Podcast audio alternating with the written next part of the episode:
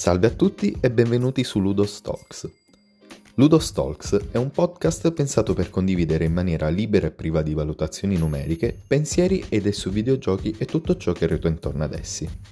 Quelle che andrò a raccontarvi non sono e non vogliono essere recensioni nel senso stretto del termine, non ci saranno voti né valori assoluti. Parlerò del perché un gioco mi abbia colpito meno dell'impatto che ha avuto su di me e le emozioni che è riuscito a suscitarmi durante tutta la durata dell'avventura. Io sono Alessandro, alias Monster Boy. Ho 26 anni e l'origine della mia passione per i videogiochi risale ad ormai 22 anni fa, quando mio padre regalò a me e a mio fratello maggiore l'immortale PSX. Penso che per la maggior parte dei ragazzi della mia età la prima generazione Sony abbia rappresentato il primo amore videoludico un comparto tecnico veramente avanzato e una scelta di giochi incredibilmente varia e vasta, uniti ad un marketing geniale e martellante, hanno contribuito a creare una vera e propria icona e reso il videogioco realmente appetibile e popolare. Da lì in poi è stato un susseguirsi di scoperte e meraviglie, riscoprendo in particolare vecchie glorie Nintendo già dall'infanzia, da sempre maestra nell'arte del creare capolavori indimenticabili, con idee geniali e sempre nuove, brand storici che si rinnovano ad ogni iterazione e console uniche nel loro genere.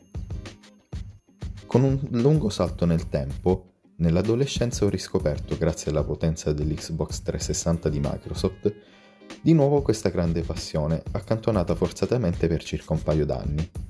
Un portento tecnologico che ha saputo rivaleggiare la terza generazione di Sony ripresasi solo nelle fasi finali della generazione grazie soprattutto al suo canto del cigno, l'incredibile The Last of Us. Se vorrete seguirmi nei prossimi capitoli affronteremo un viaggio tra vecchie e nuove glorie, parlandone sotto un aspetto prettamente intimo e personale, fatto principalmente di emozioni, ma in cui non mancherà qualche piccola attenzione ai dettagli tecnici e agli standard settati da titoli tecnologicamente più avanzati. Senza dimenticare qualche strano episodio come quella volta in cui terrorizzato da Ips Odyssey, ebbene sì, mi faceva parecchia paura, vidi nitidamente una mano verde appoggiarsi agli infissi della porta.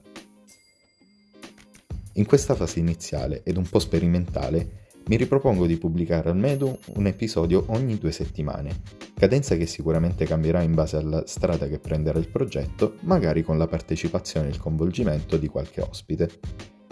Detto questo, spero di leggere presto i vostri commenti e suggerimenti e di ritrovarvi alla prossima.